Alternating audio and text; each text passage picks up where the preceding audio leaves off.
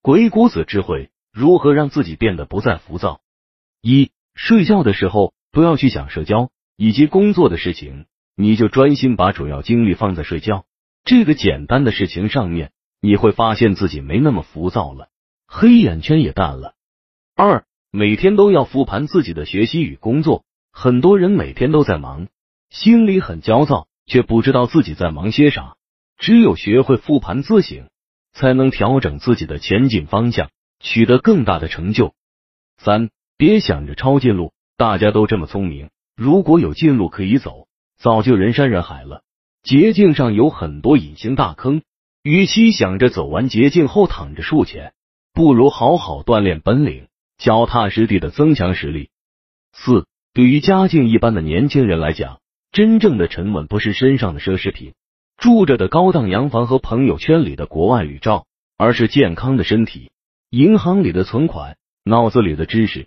当亲人有难时，有实力解决，不需要回家啃老或者向朋友伸手借钱。五、拒绝别人时，简单干脆一点。刚开始时，你心里会过意不去，时间久了，你会发现没有比这更舒心的事了。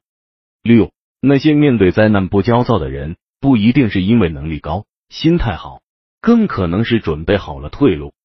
七，不要轻易许诺，你承诺过的，请务必做到。别人请你帮忙时，要仔细思考是否能做到，会不会把事情搞砸。不要轻易借钱，也别借给别人钱。如果非得借钱，还钱的时候记得给对方点补偿。八，沉稳的人不会显摆自己有多厉害，太显摆的人，一来容易让他人产生防备心。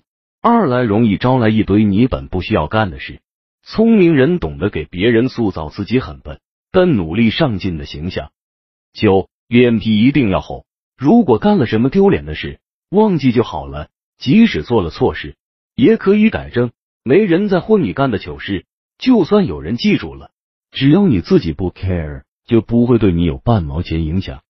十，不要纠结是否公平，公平是相对的。不公平才是绝对的。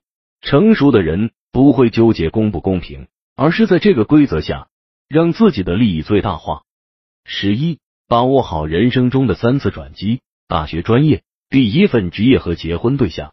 这三样选好了，人生不会太差。十二，在你没有成功之前，没人会听你讲大道理，所以不要急着用言语证明自己。如果你成功了，讲什么大家都觉得很有道理。十三，别听什么木桶理论，别费尽心思补齐短板。对于提升自己，应该一招鲜吃遍天。有时间补齐短板，不如提升自己的核心竞争力，让它成为自己的最强标签。